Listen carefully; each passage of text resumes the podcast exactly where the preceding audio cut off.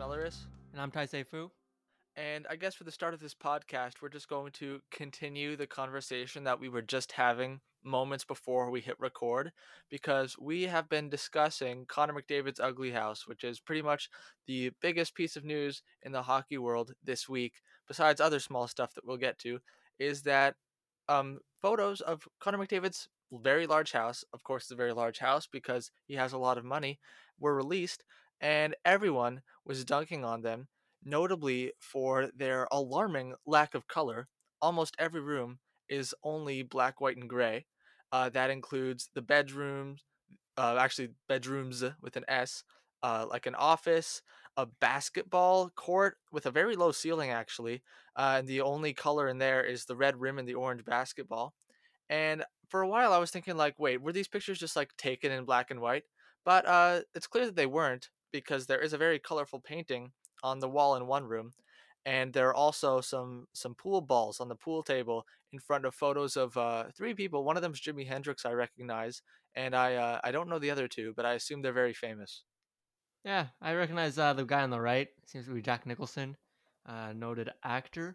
But uh, I mean, the the joke here is that, and, and, and I guess it's not really a joke at the same time because it's absolutely true. Looks like a serial killer's house, right? Uh, completely devoid of color. Uh, I mean, maybe he's just his life has no color because he's he's locked in with the Oilers for the next six years.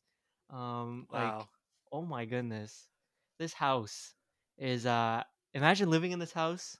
Like, first of all, it must be nice. Pretty it seems like a pretty expansive house, but uh, oh my god, the lack of color. Uh, like the first picture that they pull up, uh, and, and the one I think that's been the most popular is the one what seems like a kitchen, right?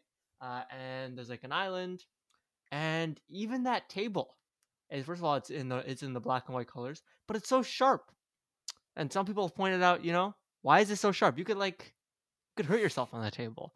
Uh, and Yeah. like the floors look like they're wooden, but they're black and white. I can't tell if that's because there's actually a filter on this picture, or if they just decided, you know what, we're gonna have some wooden floors for this for this kitchen, except we're gonna it's gonna be black and white. Um, and uh, yeah, as you said, and we said it right before we started recording, it seems like like the only piece of color in this whole house is in this one painting that they have in this one in a wine cellar, no less. You know, a room which presumably you just go downstairs, you pass by, grab grab a bottle of wine, and head back upstairs. So a room that has you know you spend the minimal time in. That's where you got this this very colorful painting. Uh, but aside from that, it's just oh my god, like even the basketball court, everything's black and white, and it's like yeah. So apparently it was uh it was Connor's girlfriend who designed this because she's an interior designer by trade, and it's like, bro, the color scheme. You want to live in this? I mean, even look at the bedroom light. What is that bedroom light? Oh my god, it's like it looks like a furry donut. Um, like yes.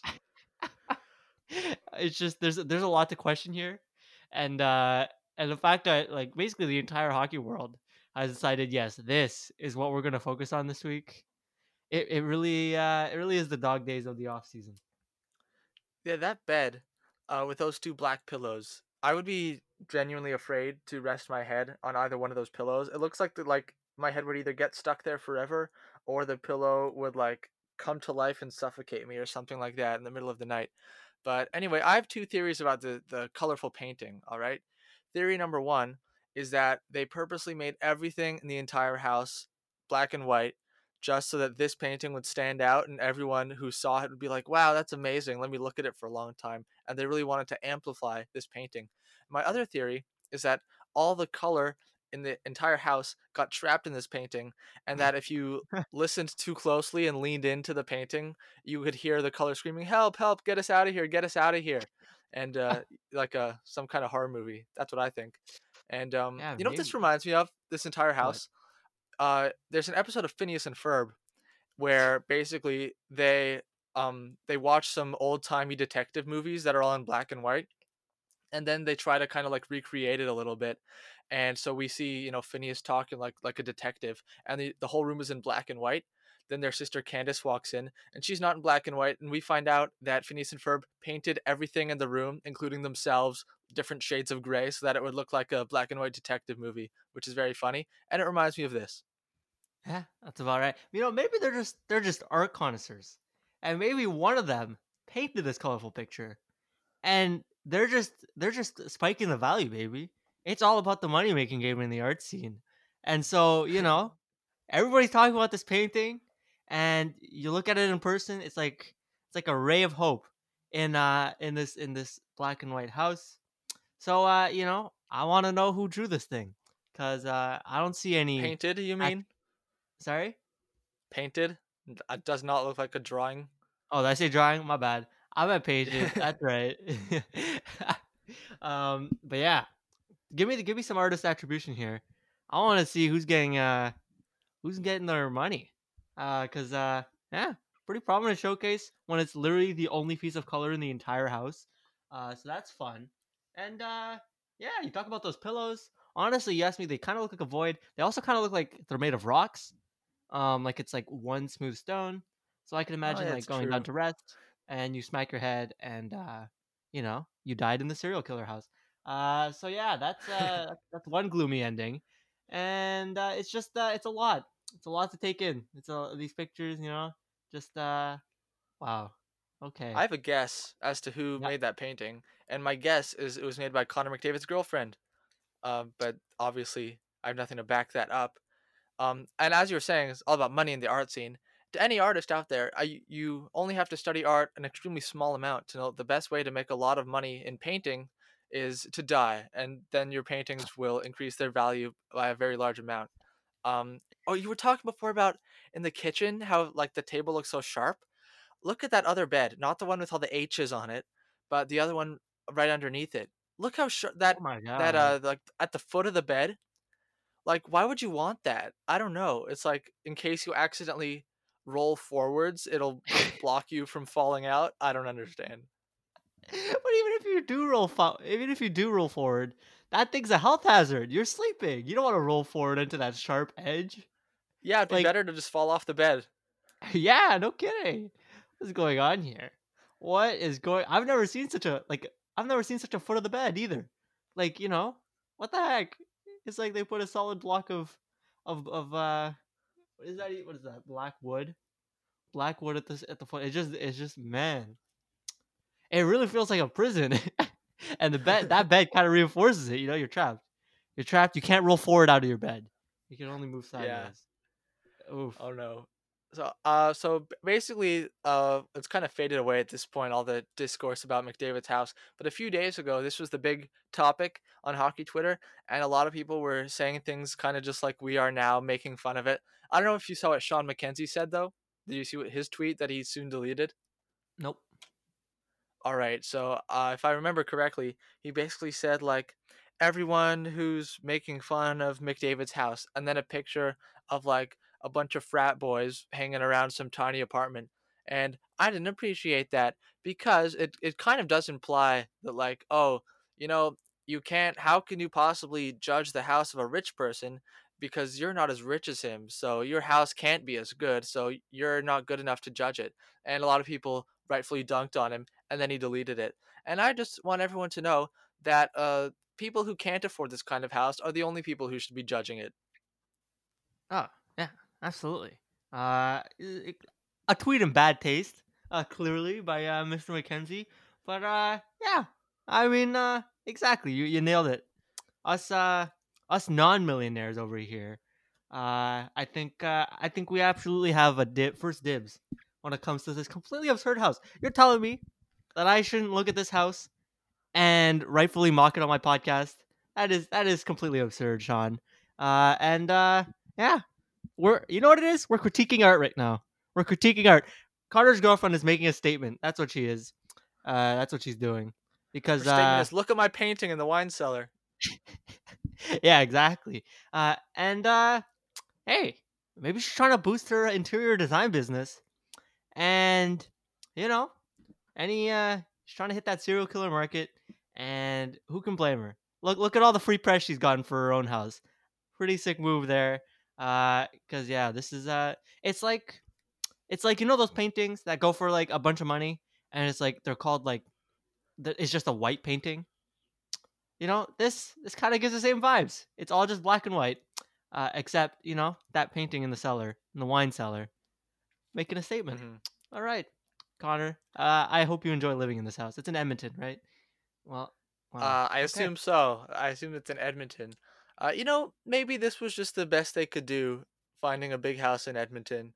Like, I don't know. Maybe it's the best they could do. Anyway, I think maybe it's time to move on from this topic of discussion and move on to Johnny Boychuk, who retired slash uh, went on to LTIR. We don't know if it's an official retirement yet or if it's just a, an LTIR thing for the last couple years of his contract. Uh, but either way, all that Islanders cap trouble we were talking about, how are they possibly going to sign Matthew Barzal? They have no room. They're going to have to make another Devon Toews type of trade to make the room. Uh, no, they don't, because Johnny Boychuk uh, just retired. Uh, you might remember he suffered that eye injury in the game against the Habs actually in March, which was quite a long time ago. But for Johnny Boychuk, it was actually like four games ago or something like that. And he did return for the playoffs. He only played three games, I believe. It looks like he was back at full health, but obviously, you know, kinds of injuries, especially the eye, which I don't know very much about, of course, uh, can be tricky. And Johnny Boychuk, here, here's the way I look at this. Like, I assume this wasn't this. There's no way it was Lou Lamoriello forcing Johnny Boychuk into retirement. That wouldn't have happened. Johnny Boychuk probably was contemplating this, and Lou probably pushed him in this direction. And oh, you know, really, you know, help us out if you kind of retired. And there's some speculation that Lou's offering him a front office job uh, as some, you know, like the cash incentive. So it's not like you're losing out on money if you retire. Uh, but either way, however, Johnny Boychuk decides to take the next step in his life, the New York Islanders now have almost $10 million in cap space, which should be plenty for them to take care of their last piece of business of this offseason and sign Matthew Barzal. Man, it's too easy. What the heck was that? Uh, yeah, obviously you feel for Johnny Boychuk. Tough injury, the eye. That's uh, you know, if that's if that has long term consequences, that greatly decreases his quality of life later on, uh, after his retirement. So that that sucks for him. But uh, oh man, uh, interesting piece of work here by Lou, uh, because yeah, it really does eliminate basically all their problems, doesn't it? I mean, how much do they have? He said with his retirement, presumably, if it all comes off the book books, they have nine point nine million dollars in cap space. You know, Barzal, what do you think he could command? Um, maybe ten, realistically, Probably not. yeah, you could you could tell him to stay under the nine point nine, uh, Easy. especially if you keep if you keep it short. Uh, you you kind of make it a half bridge deal, in that sense. Uh, I could see it happening. So, uh, you know, really, yeah, it was one of those contracts where you're like, man, if only we could just make it disappear. And he did make it disappear. Lou made it disappear. I uh, I absolutely believe. You know, this is so convenient for them, so so convenient for them that I, you gotta believe he absolutely there's some sort of uh you know carrot dangled in front of Johnny Boychuk in order to kind of nudge him in that direction because I'm sure he wanted to come back to play, uh because uh hockey players are kind of crazy in that way. So you know, it's just uh yeah, I think I think the front office job is coming for Johnny Boychuk if he wants it. And for the Islanders, yeah, this is uh this is a serious get out of jail free card right now. Because uh man, they were in a serious pickle. Uh looking forward to next year. I mean they have they have only thirteen million dollars in cap space next year too. So but uh yeah, they uh they're not totally out of the woods yet. This is one big step towards it. Man, that is that's convenient as hell so the Islanders also now with, with Boychuk gone, and of course Devon Toews was traded. Uh, their defense right now is looking less good than it did last year.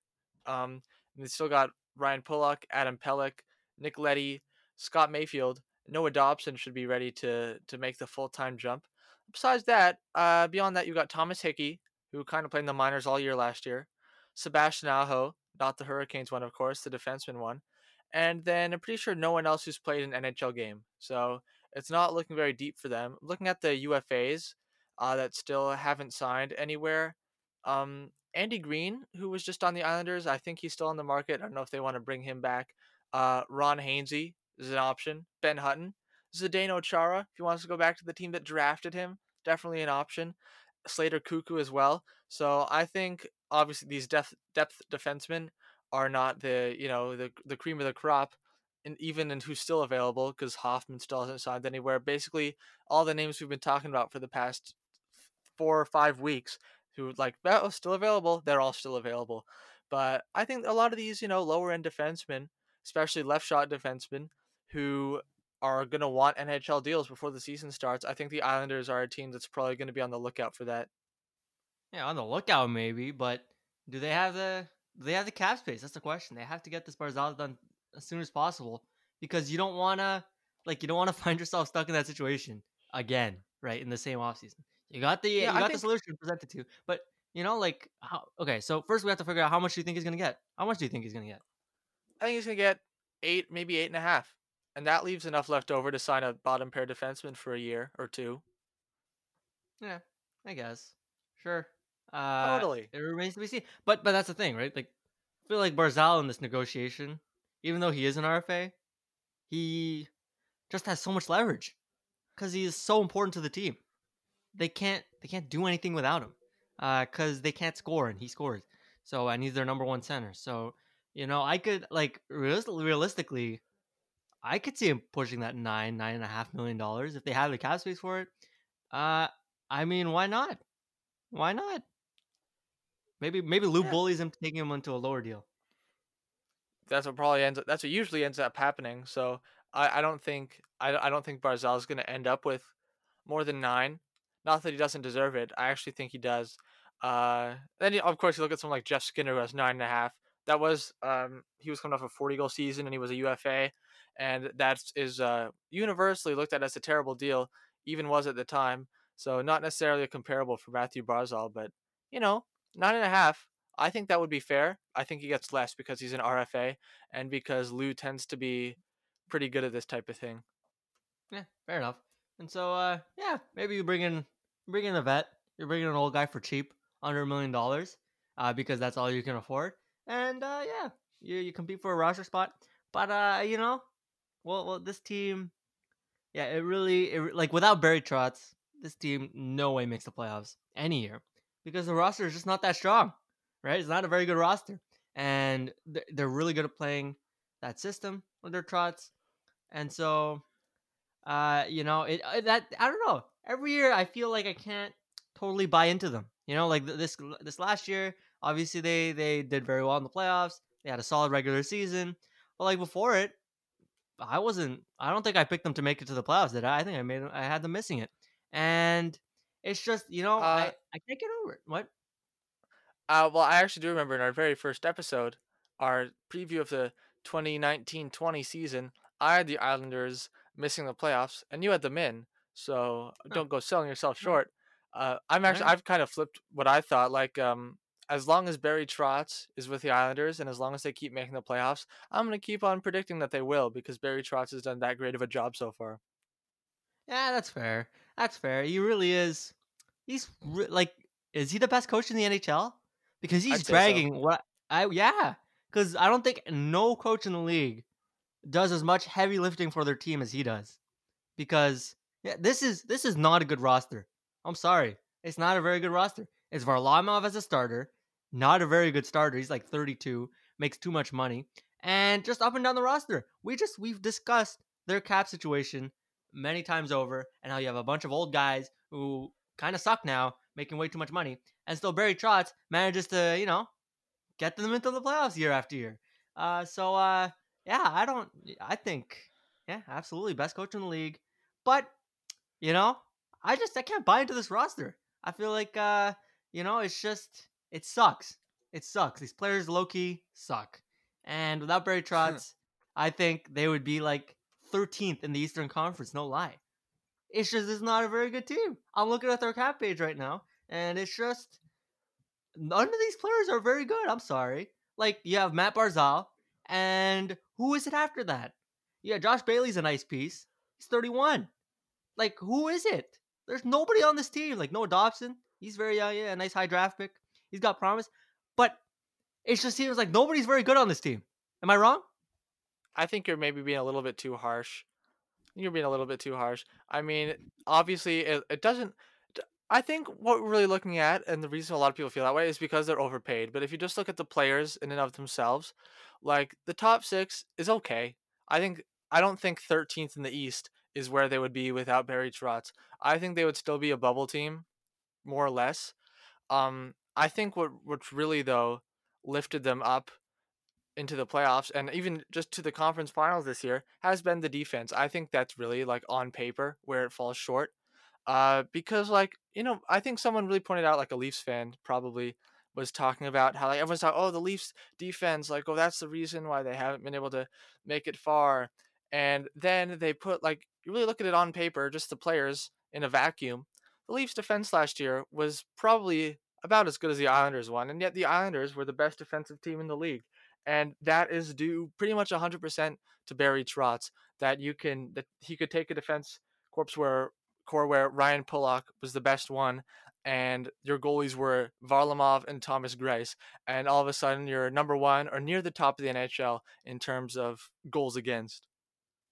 Yeah, absolutely. I mean, look at the names. Uh, like I right now have their depth chart open. Is it supposed to be Pelech Pulock on the first pairing next year? Yes, just like it was this past year. Really? That's what it was. I didn't pay attention to how bad they were. I guess, like just paper wise. But obviously, yeah, number one defense in the league. Uh, just uh, some crazy shit. Some crazy shit. Really? First of all, damn, if that really was the first pairing, we did not get enough appreciation for that name combination right there on the top oh, yeah, of the yeah. Islanders defense. Pelech Pulock? Are you kidding me? That's practically the same name. Imagine, and it's not even like Smith. It's Imagine if they also had Roman Polak. Oh my god. That'd be sick. Pelech Pulock. you know? That's and that's their first pairing. A mediocre first pairing named Pelech Pulock highlighted the episode. Name it name of the episode such. Pelech Pulock. Cause uh okay. Okay. Uh not I don't think they're uh yeah, on paper And Steve, this, this defense Ike sucks. If you had if you had Mike Babcock coaching this team, man, they'd be giving up so many goals. But uh or really any other coach. But uh yeah, Barry Trotz makes it makes it happen with Pelech Pulock on the first pair. Kind of crazy.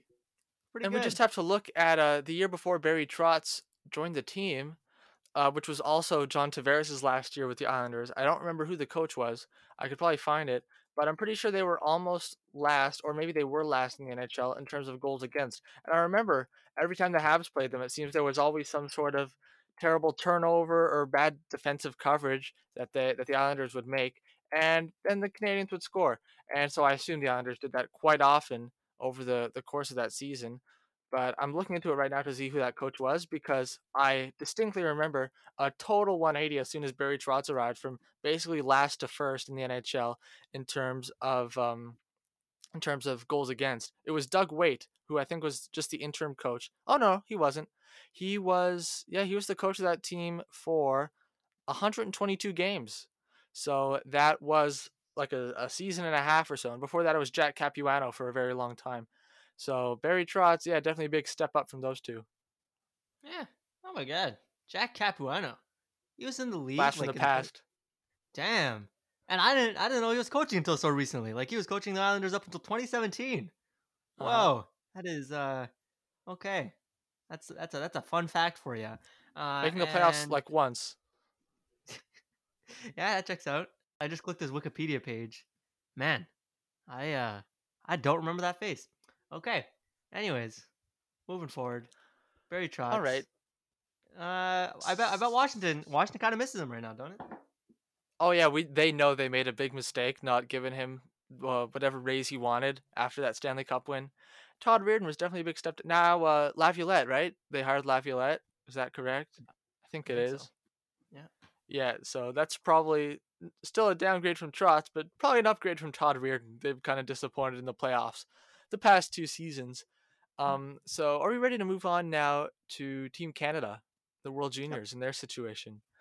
Because two players who we don't know who they are at the Canadian World Junior Camp tested positive for COVID. So immediately, 14 day quarantine began that I think ends December 6th or 7th or 8th, sometime around there, is when they'll get back onto the ice building towards the tournament. But as it stands, all the players, all the coaches, staff, everyone is quarantining in uh, in Red Deer, where um, their camp is. Before, wait, is the, was the tournament going to be in Red Deer or I know it was going to be in Edmonton. Anyway, whatever. They're all quarantining, and we don't know who the players are. I think I just said that. And here's the uh, an interesting part of it. It says here that any positive test, I think this is just the entire tournament. Any positive test after November 29th, which is today, will be disqualified from the tournament, which I think is pretty smart to just yeah, we're not going to mess around if you cuz the tournament starts December 25th. It's less than a month away. So at some point, you just got to say, all right, if you test positive, sorry, but you're going to have to go home and just to make sure, you know, you don't have them hanging around for a little too long, maybe waiting for them to get better. So that's kind of what's going on with uh, with Team Canada. Uh, so yeah, that's uh, are they? Oh, right. The question was, they're not in a bubble, are they? Right now, I know they're in. Uh, they're doing their training camp. Are they in a bubble? No, they're not in a bubble. Yeah, so they're doing their camp in Red Deer, and then they moved to the bubble in Edmonton. Um, I think December uh, 10th, 15th, sometime in that range. Okay. All right. So so yeah, this is it, right? We see and this is not just hockey. This is not just a hockey thing. You like we've seen that the bubble works. The bubble works. It works for basketball. It works for the NHL for the play. Obviously, it does not make the players happy. Uh, it seems that it, well because it sucks, right? You can't see your family, can't see anybody. You're just locked in a bubble, uh, and you're you're doing your job. Uh, so you know, but that seems to be really the only way to do it. And when you don't do it, you inevitably see these cases. Uh, you know, we've seen cases in the CHL, uh, you know, in the Q, and really all the leagues where you have random outbreaks, and then the team team can't play for two weeks because you have a big chunk of the of the players who have COVID. Uh, and we've seen it. We see it in football. Football is completely crazy right now. Uh, they're just cases left and right. They have games postponed. We have a team, uh, the Ravens, who have literally 20 players on their COVID list right now. 20 players. Think about it. And they're still planning to play on Tuesday. Uh, and we and another team, the Broncos, all their quarterbacks have COVID. So what they're gonna do, they're gonna play a wide receiver at quarterback. It's completely absurd, and we've seen, and they're not doing it bubble. So you, you have to do it smart, and these leagues are not. And to not have a bubble right now, uh, you're gonna have these kind of things. Uh, but for the, you know the World Juniors, that's so you said they're moving presumably to the bubble on the 10th to the 15th. Man, it's I the 13th. I found. Okay, they're moving to the bubble on the 13th. Man, if and, and just that rule, right? You can't have any more positive tests, or you're out of it. You're not you're not doing the World Juniors thing. Um, I would if I'm Canada, I and you would have to obviously get the players to to agree to this because uh, it's a tough thing going into a bubble. I would consider going into a bubble immediately because fuck, this thing's going around. Uh, I know it's not nearly as bad as uh, in Canada as it is in the United States, but it's still very bad in Canada right now. It's probably worse than it ever has been in terms of COVID cases and this is you know all throughout the country, including you know Alberta, Red Deer, where they're at, and so you know, and yeah, you see it. Do you guys have COVID. Fuck. Uh, so you know it. We've seen the bubble works. and uh, you know when when you don't do it, it doesn't work. It's as simple as that. And so, I mean, we saw with the NHL too, right? When when they mm-hmm. were getting ready to play back in I don't know when in July or whatever, and they weren't in the bubble. They're doing their training camps. You had cases left and right. Uh, and so, you know, this is absolutely no surprise that, you know, you, in, in, fact, when it comes to sporting events, you kind of expect it. If you're not in the bubble, you're going to get a bunch of cases. You're going to get a handful of cases. And so, you know, I think it's a smart policy to say from now on, from today on, if you're a positive case, you don't want to screw around with this kind of thing. You don't want to risk having it in your bubble. Uh, but uh, you know, it's uh, if you're Team Canada, if you're really any of these countries, these World Junior teams, I would consider locking down as soon as possible. You don't want to risk, you know, one of your studs getting COVID. And well, not only just for the human thing, right? You don't want anybody catching COVID, a potentially life-threatening disease, but also, you know, just from a from a hockey perspective, you don't want to lose one of your best players. You don't want to lose anybody. Mm-hmm. Yep. So, uh, once again, we don't know who those players are, and we don't know how they got COVID. COVID, but you know, I can't help but think maybe is there a chance that they were being reckless and irresponsible? because that seems to be how a lot of people catch covid is recklessly you know going to oh i don't know a bar for example and i don't obviously i don't know but i wonder if even if these are higher end players which we don't know if this really you know puts a damper on their hopes of making the team and if team canada would just be like uh yeah we don't need to to to mess around with these players anymore and we'll just, you know, sorry, you're off the team. Yeah, I don't know. We'll see. Uh, we'll see. And obviously, I think the caliber, uh, you know, as much as you don't want to admit or whatever, or anybody wants to admit, you know, the caliber player absolutely makes a difference. Uh, if he's a guy who's on the fringe, you're probably, you know, sorry. Uh, if you can try, could come back next year. If not, you're not making the team this year. Sorry. Uh, because uh, yeah, you really don't want to mess around with this thing. In both senses, you don't want to risk it getting on your team, and you don't want to risk the player's health, right? Uh, we saw right Michigan held back Will Power from joining the, the or Owen Power, sorry, from joining the team. Probably rightfully so. Let's fucking look at it. Two players on on the on the team of COVID. So uh, you know, in hindsight, yeah, we said kind of sucks that Owen Power couldn't make the, the camp, but looks like it was a smart decision. Um, cause uh, mm-hmm. yeah, this thing this thing spreads, and it doesn't it doesn't mean that they were reckless, right? Uh, like stupid reckless. Maybe they were touch reckless, and that's how you got it. But you know, who's the, you can't assume that they were out in bars making out with people left and right, right? It's just a yeah. very very contagious d- disease right now, and it's it's everywhere. It's everywhere. It's a lot of places, and I don't think. I think it's a combination of both COVID fatigue, you know, with all this lockdown, and also I don't know if we've uh, I don't know if we completely understand just how contagious this this disease is, given that we have been in lockdown for so long, and it's still out there as worse as bad as ever. So, you know, mm-hmm. it's just it's a very contagious disease. It's why it's a global pandemic right now. And so I mean, yeah, that's what it is. Speaking of Owen Power, uh, Sam Cosentino actually, I don't know if you saw this, kind of off topic. On Sportsnet, he released his like uh, top 31 or top 32 for the 2021 draft. And a lot of people, well, not a lot of people, but specifically people who are, you know, really really like prospect hockey is their thing and they spend a lot of time studying these draft prospects were really frustrated with how Sam Cosentino kind of just you know would write vague two sentences about these players that say nothing just do things like you know tries hard or has a motor and stuff like that i don't know if you saw the list probably not worth give uh paying a click to but uh also um also another unrelated thing kind of just jumping all over the place i don't know if you saw um i think on rds last night, there was a University of Wisconsin game that they aired because that is Cole Caufield's team. They knew people would be interested in it. I watched it for a bit, and um, Cole Caufield was wearing number eight, and they really made sure to say that a lot, like Cole Caufield is number eight. And at one point uh, during the game, you know, sometimes they'll flash on like interesting stats on the screen. It flashed onto the screen like Cole Caufield, number eight, on the ice right now well, yeah, it makes sense. I mean, who's watching the University of Wisconsin game, right? If you're not in Quebec, of all places, uh, on French RDS, if you're not watching for Cole Caufield, right? So, uh, mm-hmm. I mean, you're pandering to the fan base. I think it totally makes sense, right? So, so like they sent an RDS team. It was like an RDS production. Uh, was that what it was? I I was not paying very close attention, but that would be my guess. Okay, they had a French commentator, right?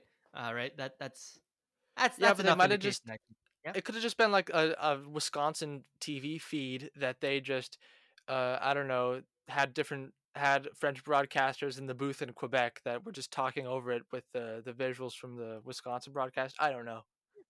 Anyways, the fact that it's on uh it's on RDS in the first place tells you all you need to know in terms of who's watching and why they're watching. It's to watch Cole Caufield. And so uh I mean if you're in Wisconsin, do they have any good players right now? I know they had a handful. They were all drafted. Uh, I don't think they're still the team, are they? Is Cole Caufield uh, the the one guy on that team now? Uh, well, you know? if you're talking about Alex Turcotte and K'Andre Miller, uh, they're not in the team anymore because they've been signed to NHL deals. But there are some other prospects who have been drafted. Uh, Tyler Inamoto is one of them. I don't remember what team he was drafted by, but I know he was drafted by the Panthers. Is who he was drafted by, in 2017. So he's 21 years old. Probably, I don't know, he's coming to the time where, oh, is he going to get a contract? Is he not going to? And uh, there were some other names I, I did recognize from draft prospects on the team. Yeah, but nobody nearly as uh, a blue chip prospect as uh, Cole Caufield, I guess, right? No. And so, no. Uh, yeah, it's just it's not even just a Montreal thing, right? Just in uh, junior games in general. Usually, you're you're you're watching if well, a you know, there's a handful obviously who are a fan of the team, but it's junior hockey. You're gonna have some prospect people, and you're gonna have some fans watching for their own prospects. And so, uh, yeah, leaning into it a little bit, obviously.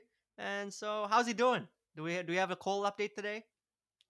Uh, for me, no. I only watched like the first half of the first period. Uh, Cole's brother Brock Caufield scored a goal. I'm almost certain, unless he got the assist and I'm mixing it up.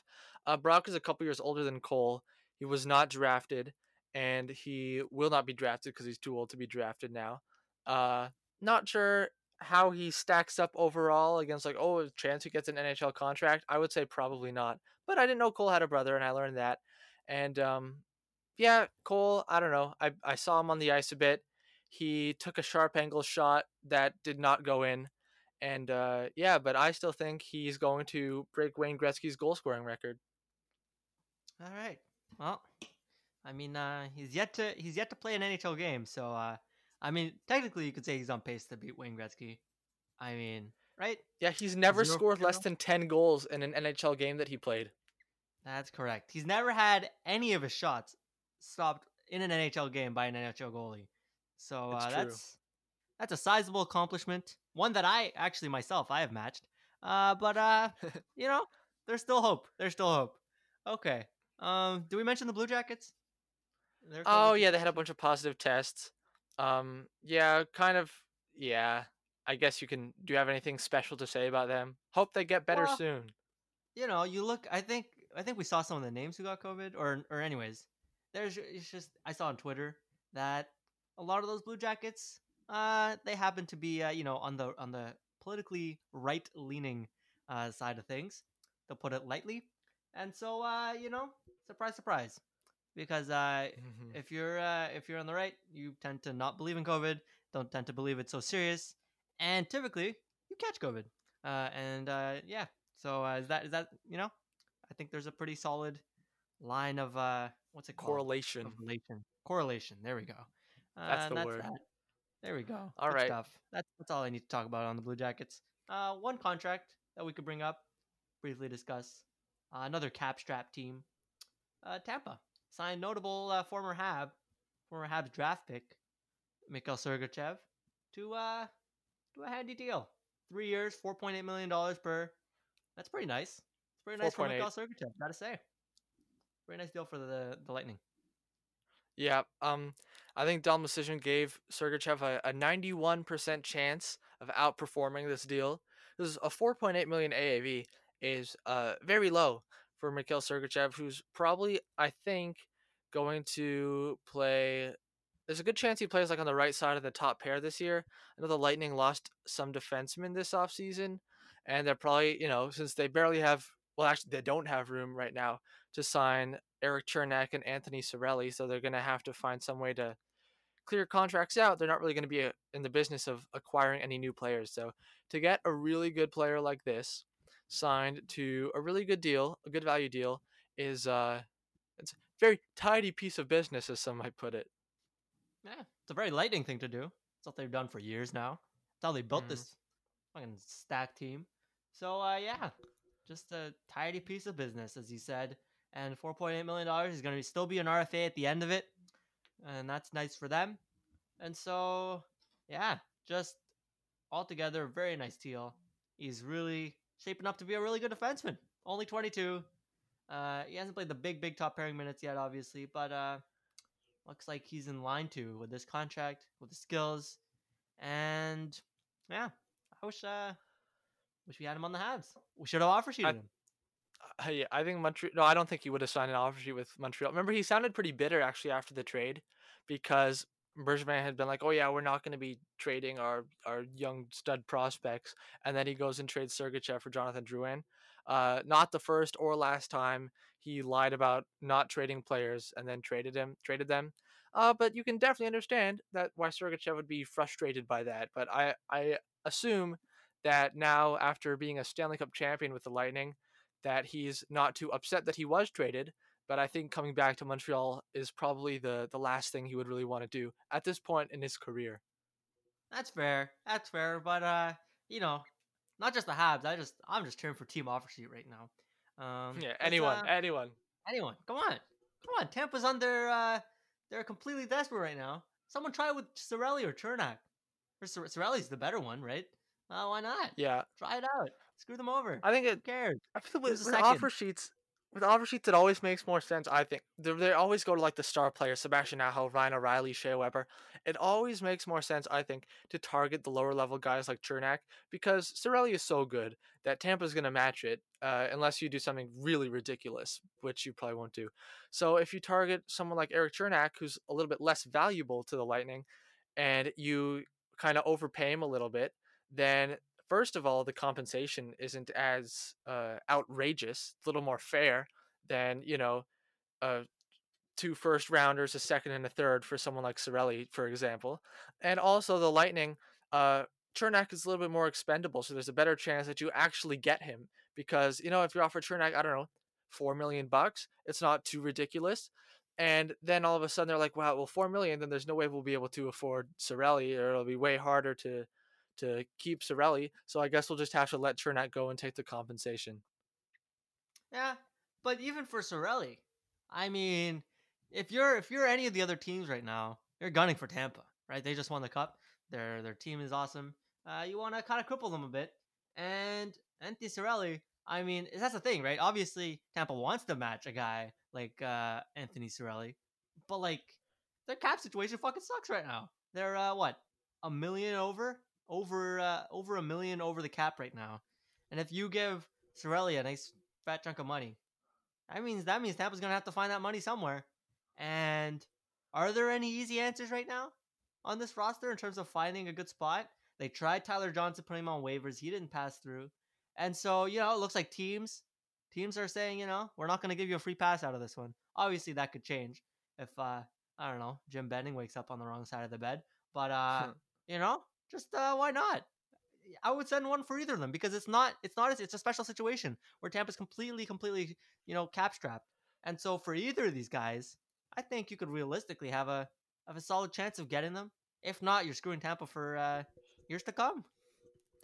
What if a team with a bunch of cap space and no RFAs left to sign? Uh, like what are so the Devils at the bottom of this list, seventeen million dollars in cap space. It says and the only RFAs, okay, well they still have Mackenzie Blackwood and Jesper Bratt to sign, which will probably take up a at least a chunk of that.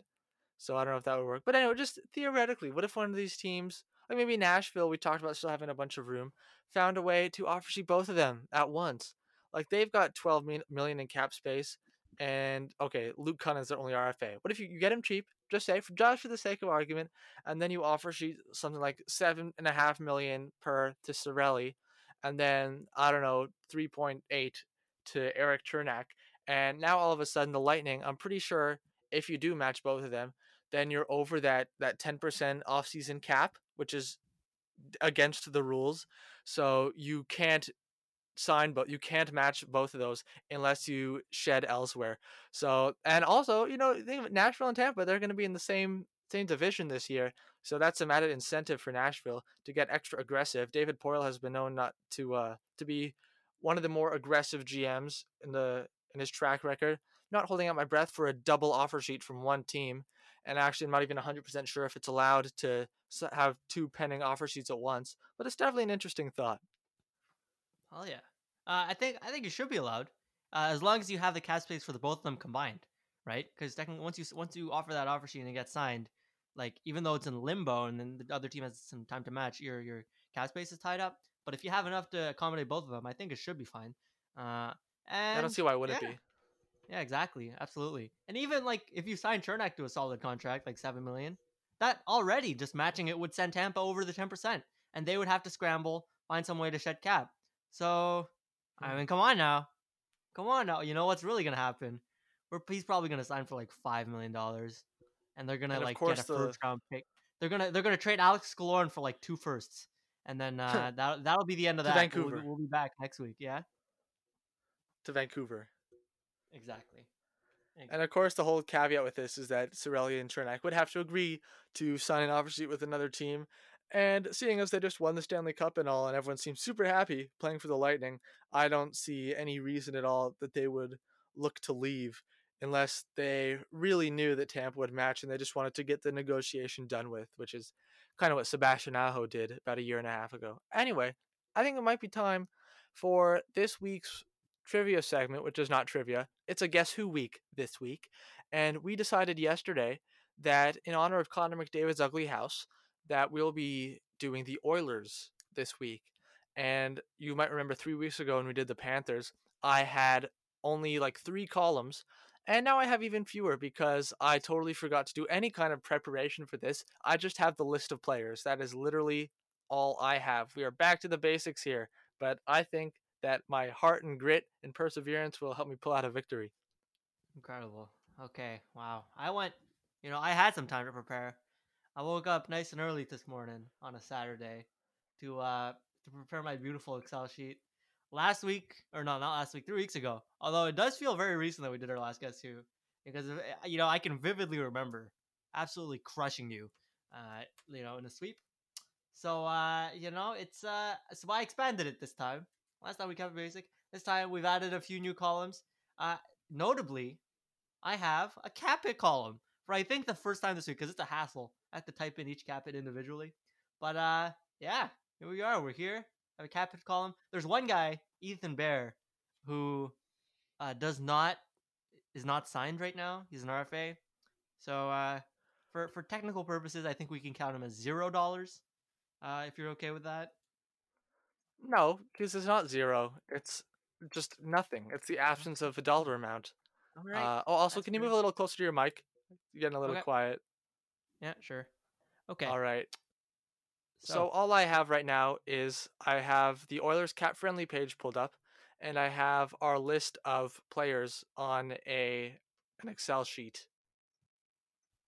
okay. All right. So let's hit the randomizer. All right. uh, to see who we will have. Boop. I just need to pull it up. Give me a second. All right. Got my player. Got your player. Okay. Let me. I need to copy paste and let me. On, I can barely hear you. I think. Are you like kind of Oh. leaning over your mic or something? Yeah, I was. I was facing toward the computer screen. Okay. Okay. All right. Sounds good. I got my player now.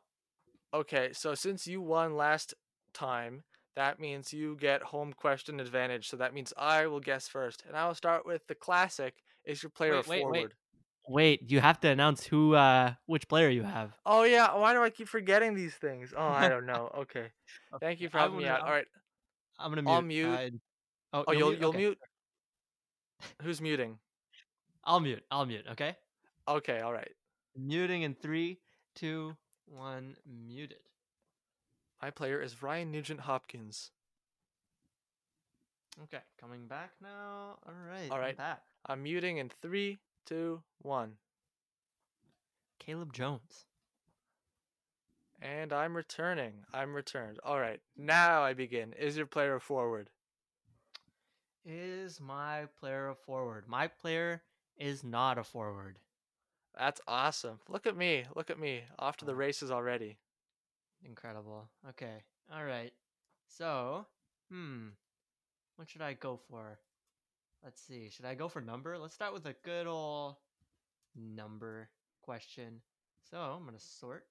How many players do we have today? We have 25 players. So, Yep. does your player wear a number 30 or lower? My player does not wear number 30 or lower. Okay. Okay. So, all right. Here is my next question. Does your player shoot or catch left? My player does shoot or catch left. All right, so we can get rid of the right shooting players Adam Larsson, Tyson Barrie, Ethan Bear, and Evan Bouchard. And I actually have to check for the goalies to see. I feel like one of these players catches right. I thought Koskinen did. I guess not. Never mind. All right, your turn. All right, I'm going to ask you the same question. Does your player shoot or catch right? My player does not shoot or catch right. Okay, how many players you got left? I feel like I have- I have six players left. advantage. Oh, okay, we're tied. That's pretty nice. Oh, all right. Okay. Uh, here's one. Was your player drafted by the Oilers?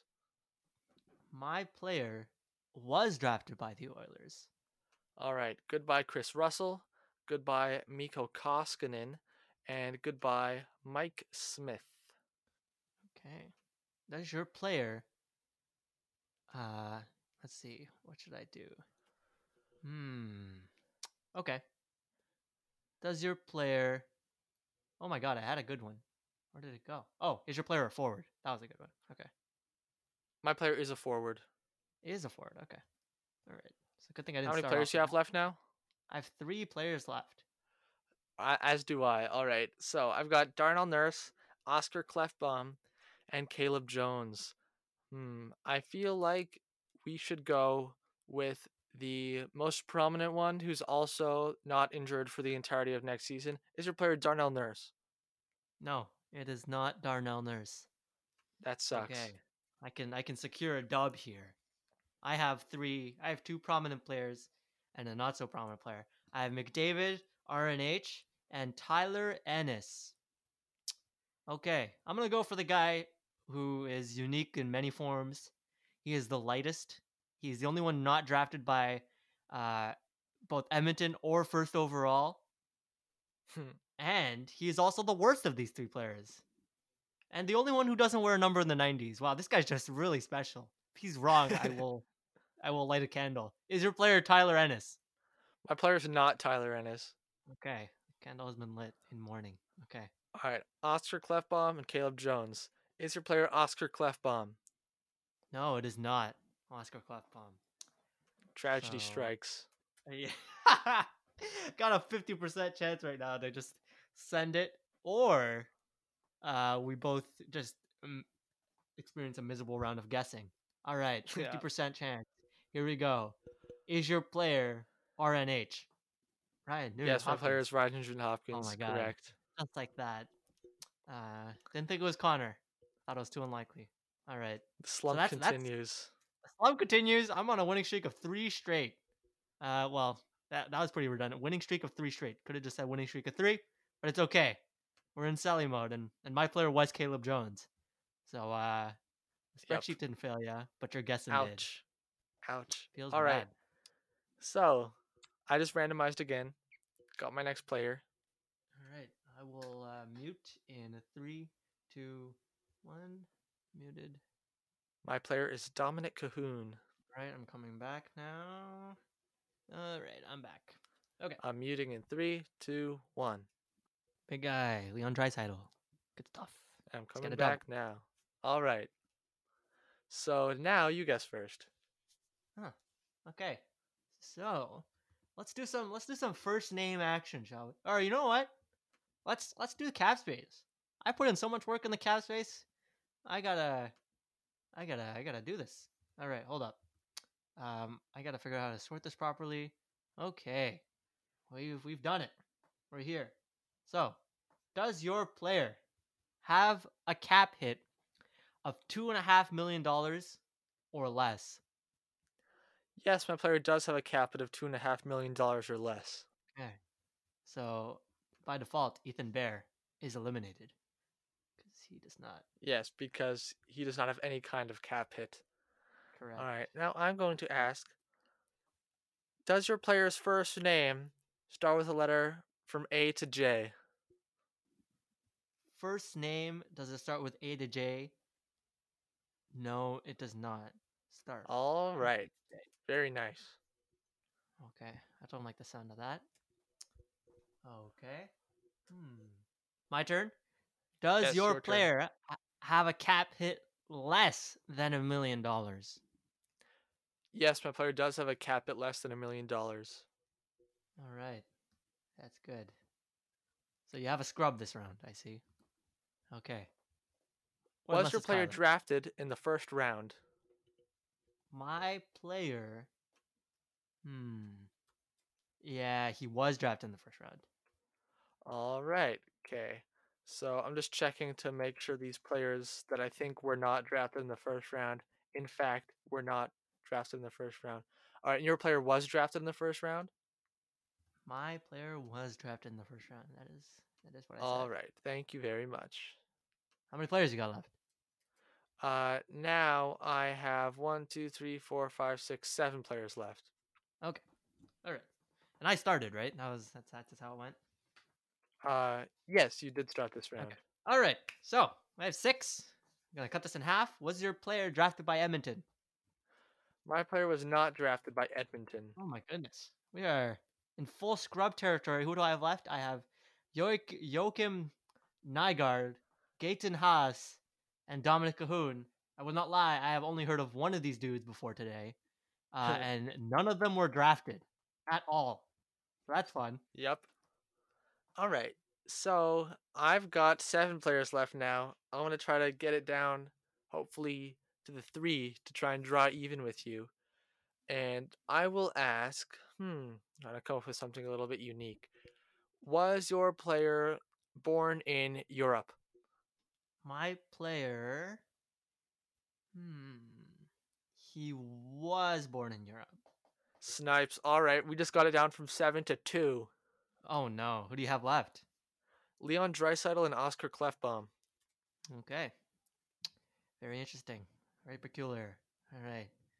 Let's go. So, I have three. I better get it here to secure the tie. So, you know, I'm going to go, I'm going to always go unique. Got to go with the guy who I've heard of because the other two, I could not choose between them. So, uh, I'm to go with the most expensive guy. Is your guy, Dominik Kahun. Yes, my player is Dominik Kahun. Ooh. Oh my God. Oh, what a snipe.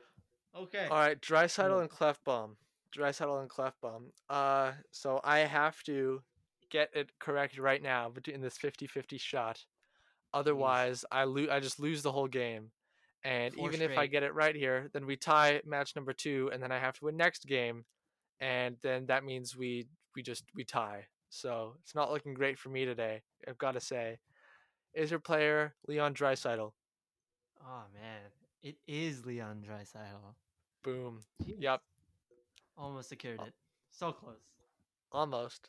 I just If only felt he wasn't European, I might be Yeah, dancing in victory. Yeah, it felt like um, because I had Nugent Hopkins last round, who's one of the more prominent players in the Oilers. Felt like a more prominent player type of day, so that's why I went for Leon Draisaitl, who's of course extremely prominent. Wonderful. Okay. All right. Impeccable strategy by me. On to the. yeah, it hasn't failed you yet. Um. So. Uh, yes, it has. It definitely has. My That's right. strategies constantly fail me.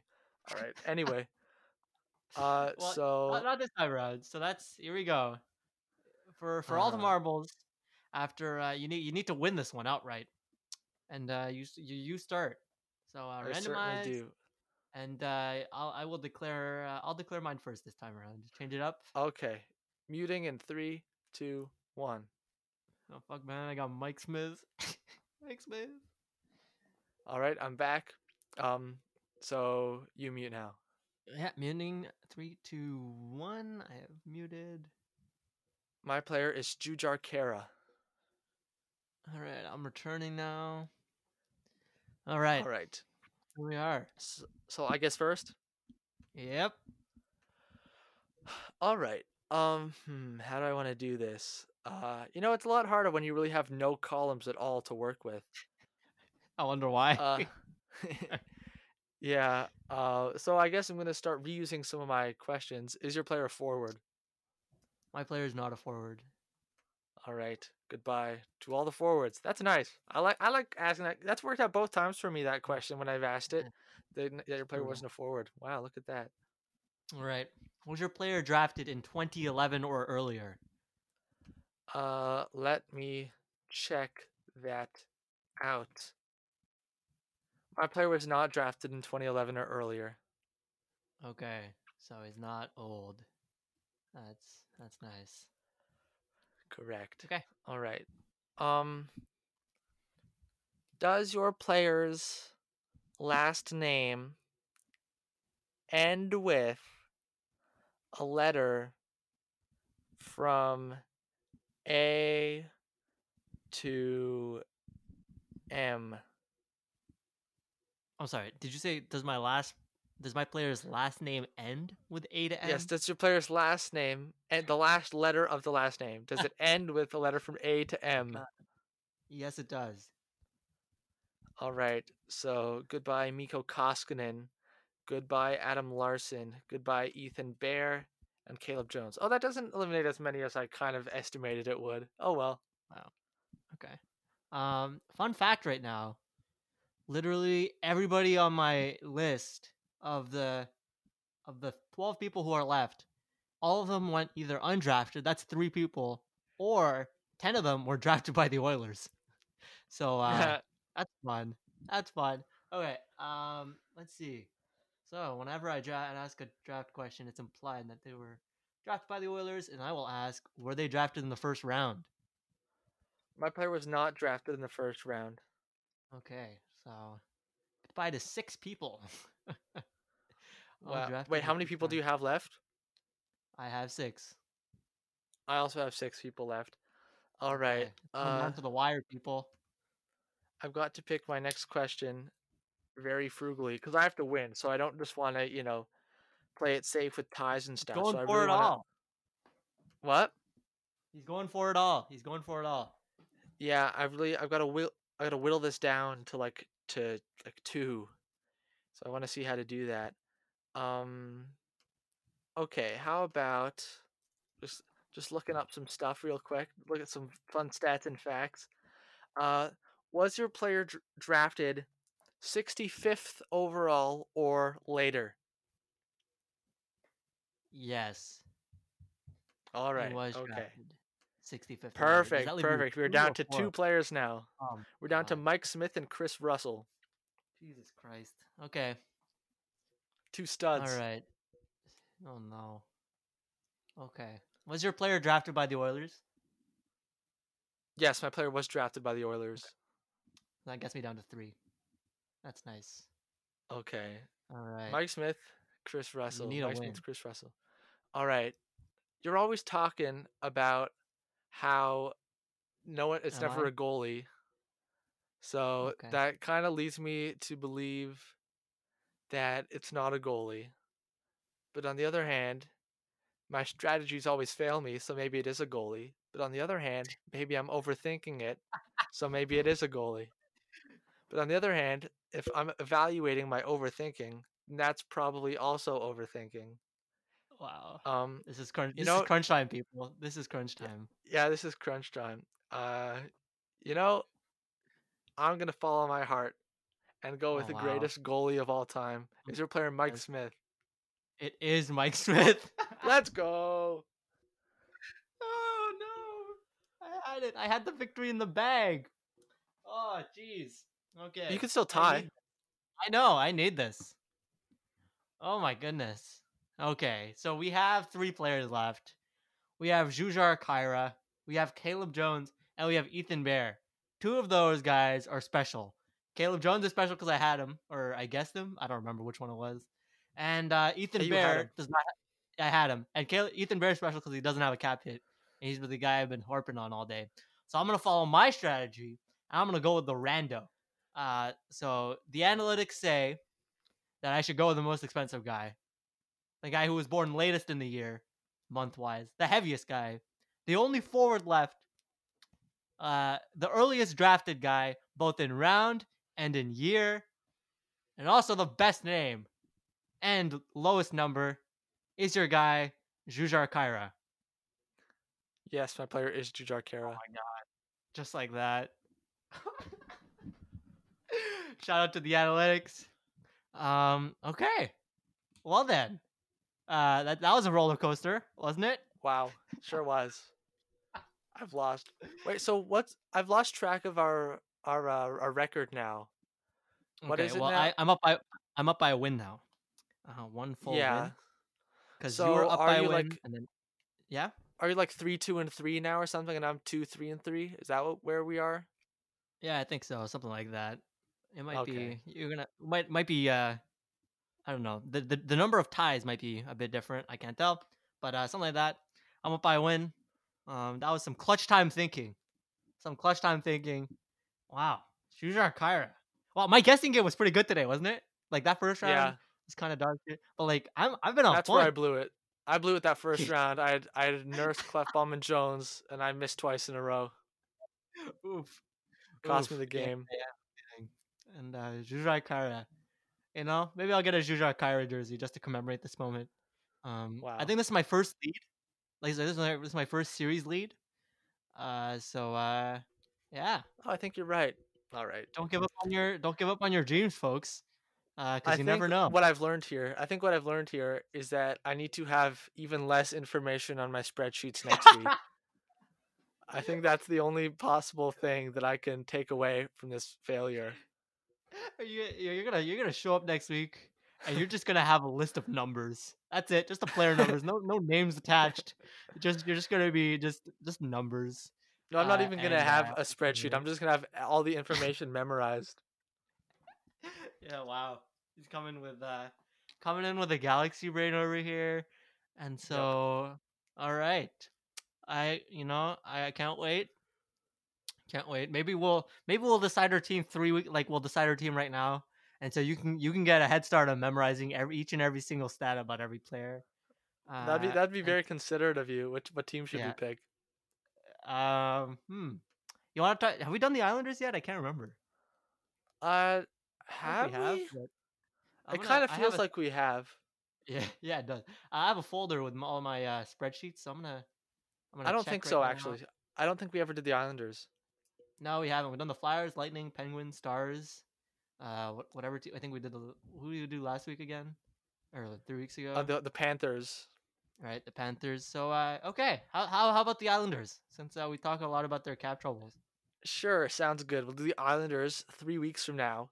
Uh, so that'll be um, thirty uh, December sixth, Sunday, and then no, it won't be December sixth. I'm just counting the weeks. Oh. Sixth, Oh, thirteenth, twentieth. That's when it'll be December December twentieth, and the days leading up to uh Christmas and the World Juniors, we'll be doing a guess who about the Christmassiest team of all, the New York Islanders. Hell yeah. Maybe we should. You know what? Maybe on second thought, maybe we should do the Devils. I was just gonna say their Christmas colors. Yeah, I like that idea a lot better. Let's switch. New Jersey Okay. Devils, All right. Christmas spirit. It's sounds good. So we've got the Devils on on uh, on deck. You can start memorizing all the details about. I don't know who's who's even on that team. Mackenzie Blackwood. Uh, so Yep. uh, you know, hope you enjoyed that holiday Will season. Butcher, and uh, Will Butcher. That's that's true.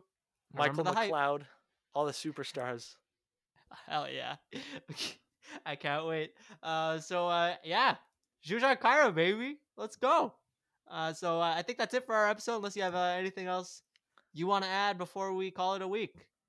No, I think that is the end of this week's episode of Fusion and Hockey Podcast. You can follow this podcast on Instagram at Fusion and Hockey Podcast, and you could even send a DM to Fusion and Hockey Podcast if you have anything you'd really like to tell us. And then you can tell everybody you know very urgently about this podcast so that they'll listen to us and boost our ego.